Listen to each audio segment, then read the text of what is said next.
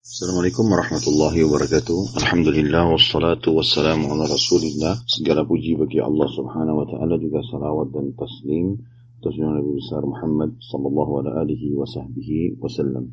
Saudaraku seiman para peserta dirasa S5 melanjutkan bahasan kitab Al-Kabair, dosa-dosa besar dan kita akan masuk insya Allah pada kesempatan dosa besar ke-12 dengan judul yang ditulis oleh Imam Az-Zabi rahimahullah sebagian zina lebih besar dosanya daripada sebagian lainnya. Sebab Imam Az-Zabi rahimahullah menyebutkan ini karena sesuai dalil yang dipaparkan oleh beliau, zina memang bertingkat-tingkat. Dan zina yang paling berat yang pertama adalah zina dengan mahram atau orang-orang yang dasarnya tidak boleh menikah dengan mereka. Dan itu diangkat dalil oleh Imam Az-Zahabi rahimahullah di dalam hadis riwayat An-Nasai dalam Kitab Az-Zaka bab Al-Fakir Al-Mukhtar di jilid 6 halaman 86 di mana Al-Hakim mensahihkan hadis ini juga dengan bunyi lafadznya kata Nabi SAW man waqa ala zati mahramin faqtuluh Barang siapa yang berzina dengan mahramnya, maka bunuhlah dia. Sudah sangat masyhur di dalam agama Islam bahwasanya hukum zina, orang berzina, kalau dia belum menikah, maka dicambuk dengan 100 dera, serta diasingkan selama setahun. Tetapi, bila dia sudah menikah, disilakan dengan muhsan, maka hukumnya dirajam. Dan itu pun kalau dia kepergok dalam melakukan perbuatan tersebut dengan adanya empat saksi. Tetapi khusus orang yang berzina dengan mahramnya maka tidak dikenal lagi istilah apakah dia sudah menikah atau tidak. Maka hukumnya langsung dirajam. Mahram-mahram ini tentu ada yang sifatnya mahram dari lahir, artinya begitu lahir sudah jelas mereka mahram, yaitu jalur langsung ke atas orang tua, ibu dan ayah bagi anak laki-laki ibunya dan bagi anak perempuan ayahnya dan semua jalur ke atas nenek kakek serta semua jalur ke samping dari kedua orang tua seperti tante dan paman dari jalur ayah dan ibu. Begitu pula jalur dari samping seperti saudara dan saudari, artinya dari samping orang yang sedang jadi target. Kemudian ada juga jalur langsung ke bawah yaitu anak, cucu, keponakan atau anak saudara, ini semuanya masuk dalam istilah mahram begitu lahir. Ada juga mahram yang datang karena kasus susuan yang dikenal dengan saudara atau saudari susuan dan ibu susuan. Jadi kalau misal saya disusuin oleh seorang ibu dan ibu itu memiliki anak perempuan, maka saya akan menjadi mahram bagi ibu susuan tersebut atau ibu yang menyusui saya dan anak dari ibu itu. Ini terjadi karena susuan. Dan ada mahram terjadi karena pernikahan.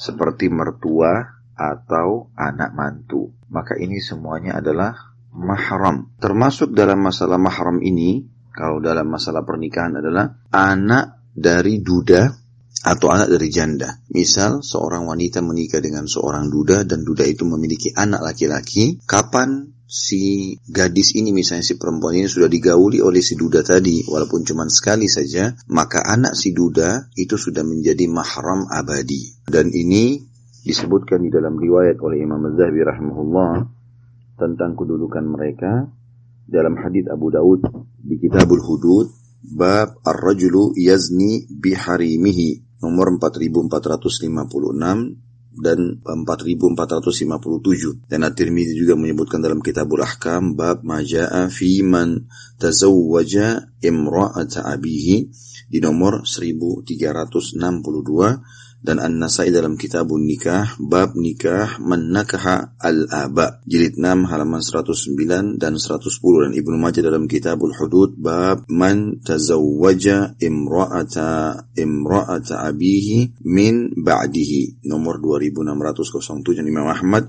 menyebutkan juga di jilid 4 halaman 295 dan Asy-Syaukani juga menyebutkan di dalam kitabnya Nailul Autar di jilid 7 halaman 286 sambil berkata hadis ini memiliki memiliki sanad-sanad yang banyak. Yang di antaranya ada yang para perawinya adalah rawi-rawi yang fikoh atau bisa dipercaya. Dan makna daripada bab-bab ini hampir semuanya semakna mengatakan bab tentang hukuman atau larangan orang yang menikahi mantan pasangan orang tua sebagaimana disebutkan dari hadis Al-Bara radhiyallahu anhu anna khalahu ba'athahu an-nabiy sallallahu alaihi wasallam ila rajulin arrasa bimra'ati abihi ay yaqtulahu wa yukhammisa malahu. Bahwasanya seorang pamannya dari ibunya paman Al-Bara ibn Azib radhiyallahu anhu majma'in pernah diutus oleh baginda Nabi SAW kepada seorang laki-laki yang telah menjadi pengantin bagi istri bapaknya setelah bapaknya meninggal agar membunuhnya ya, atau dihukum rajam dan membagi hartanya menjadi lima bagian sebagaimana ghanimah harta rampasan perang. Dan ini jelas sekali bahwasanya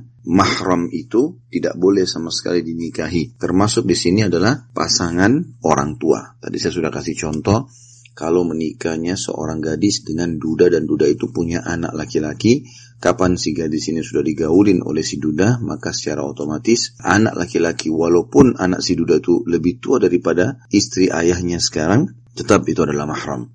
Begitu pula kalau seorang laki-laki menikah dengan janda dan janda itu punya anak perempuan, kapan si janda ini sudah digauli, maka secara otomatis anak perempuannya menjadi mahram si suami janda itu sekarang. Dan ini semua istilah-istilah dalam syarat kita dengan berzina dengan mahram. Dan ini tingkat tertinggi dalam masalah zina. Kemudian yang kedua, tingkatannya adalah berzina dengan pasangan mujahidin. Ya, dan ini perbuatan yang sangat fatal sekali bila mana seorang laki-laki pergi berjihad di jalan Allah untuk membela agama Allah, lalu istrinya diganggu oleh seorang laki-laki yang tidak beriman kepada Allah atau kurang beriman kepada Allah, sehingga akhirnya terjadilah perzinahan tersebut. Dan ini hukumnya adalah berat karena ini termasuk dosa besar langsung dalam zina setelah zina dengan mahram. Beranjak daripada hadis yang diangkat oleh Imam Al-Zahabi rahimahullah, hadis riwayat Imam Muslim dalam kitab Al-Imarah bab hurman nisa al-mujahidin wa ithm man khanahum fihinna nomor 1897 yang artinya dalam kitab Al-Imarah atau kitab pemerintahan babnya keharaman istri para mujahidin dan dosa yang sangat besar bagi siapa pun yang mengkhianati para mujahidin tersebut pada istri-istri mereka. An-Nawawi berkata rahimahullah, kehormatan istri-istri para mujahidin ini adalah adalah dalam dua hal. Pertama,